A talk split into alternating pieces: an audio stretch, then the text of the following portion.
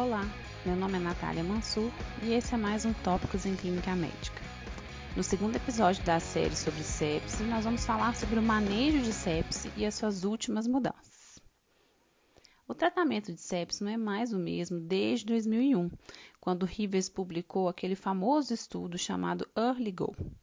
Naquela época, um dos enfoques era o conceito de golden hours, ou horas de ouro, que se tratam das horas iniciais no tratamento de um paciente crítico.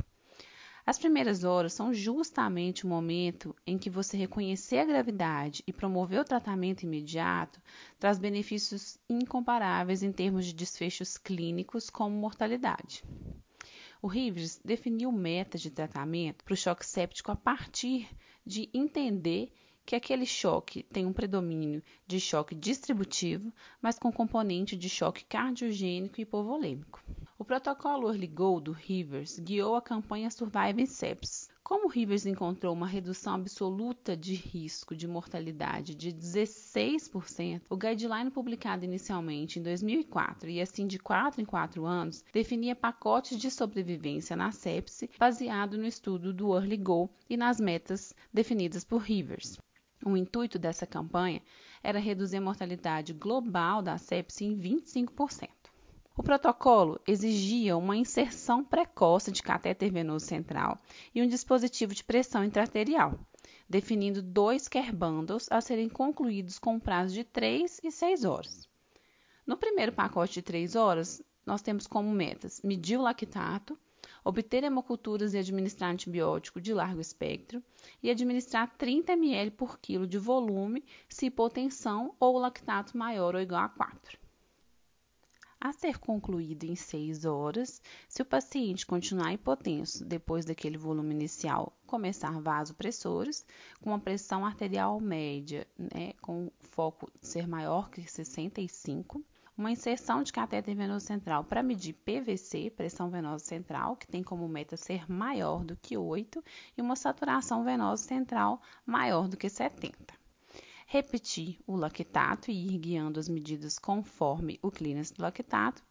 E em caso desses alvos não serem atingidos, administrar concentrado de hemácias até um hematócrito maior do que 30 e agentes inotrópicos como dobutamina para auxiliar nessas metas faladas anteriormente. Com esses pacotes de 3 e 6 horas, nós tratamos sepsis por muito tempo e ainda tratamos em muitos lugares. No decorrer dos anos, muitas desconstruções desse protocolo foram acontecendo. A retirada da opção de ressuscitação volêmica com coloide, por exemplo, foi um grande marco, uma vez que mostrou que dar cristalóide ou coloide não faz diferença. Como o coloide está associado a maior custo e mais risco de evento adverso, o cristalóide passou a ser a escolha para fazer aquele volume inicial.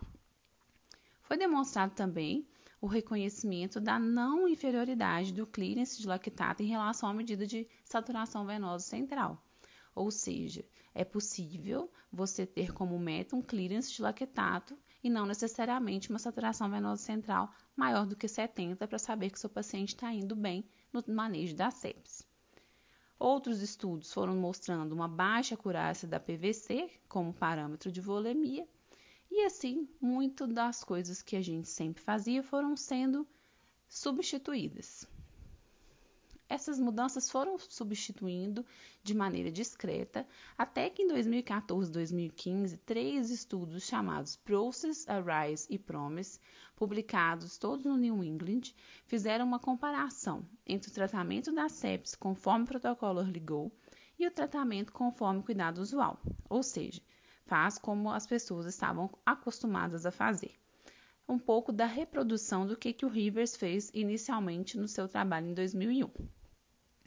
Uma meta-análise incluindo esses estudos, publicada pela Cochrane em 2015, sintetizou os achados desses estudos e, para surpresa geral, demonstrou que tratar sepse conforme o Early Go ou o tratamento usual não faz diferença. Se a gente tivesse uma música de suspense, ela apareceria agora. Afinal de contas, cabe aqui uma reflexão. O que, que de fato seria o tratamento usual se desde 2001 para cá e na época, né, em 2015, a gente estava falando de 15 anos de tratamento de sepsis de maneira como que o Rivers ensinou. Muito do que o tratamento usual, que várias pessoas estão acostumadas a fazer, na verdade era o early go. Ninguém saberia tratar a sepse se não fosse da maneira que ele ensinou. Ninguém não, né? Muitas pessoas não conseguiriam. Enfim, muita polêmica aconteceu, até que a esperada publicação do guideline de 2016 definiu uma grande mudança no reconhecimento da não necessidade de invasibilidade precoce que sempre tinha sido sugerida nos guidelines anteriores. Então, não era mais necessário e obrigatório medir PVC e saturação venosa central em todo o mundo. A grande atualização e a mudança mais significativa foi determinar, na verdade, o foco no paciente e a necessidade de frequentes reavaliações do seu estado hemodinâmico e clínico, seja lá qual for a sua meta. Eles apresentaram opções adicionais para você reavaliar o seu paciente de acordo com o status volêmico, dentre elas o ultrassom à beira de leito e avaliação clínica, que nos levam a um atendimento em sepse menos invasivo. Mais recentemente, embasado em estudos publicados que viam a necessidade de um tratamento precoce da sepse, uma atualização foi publicada pela campanha de Surviving Sepsis agora em 2018, sugerindo a substituição do pacote de cuidados de 3 e 6 horas por um pacote enxuto e único para ser realizado em uma hora. Nesse protocolo, nós temos como foco os itens recém-apresentados nos dois pacotes, sendo dessa forma: o lactato e hemocultura com antibióticos, cristalóides e aminas em caso de refratariedade do choque, com opção de inotrópicos se a gente não conseguir resolver a situação do paciente com os itens anteriores. A principal polêmica aconteceu em relação ao tempo de uma hora, essa mudança de 3 e 6 para uma hora, e a quantidade de volume de 30 ml por quilo em tão pouco tempo em caso de hipotensão ou lactato maior do que 4. A recomendação de 30 ml por quilo para todo mundo nesse tempo foi baseada em estudos retrospectivos e esses estudos nunca tinham sido testados prospectivamente em nenhum hospital. E de repente, o Survive Sepsis Campaign liberou um novo bundle para ser utilizado em todos os hospitais do mundo.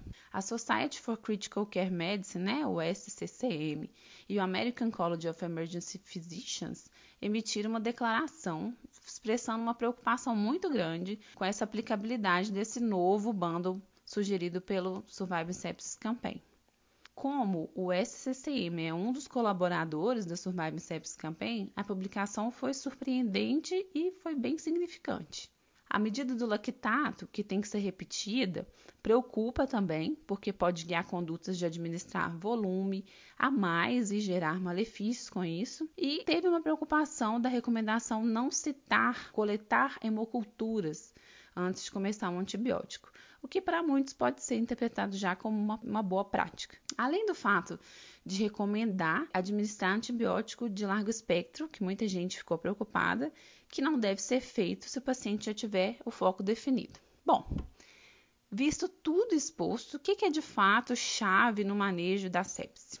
A gente tem que tirar o que está sendo bom para os nossos pacientes, para a nossa realidade e assim fazer as recomendações para a gente ter tópicos aqui para seguir para o tratamento da sepsis. Então vamos lá. Reconhecer rapidamente um paciente com limiar ou com diagnóstico de sepsis.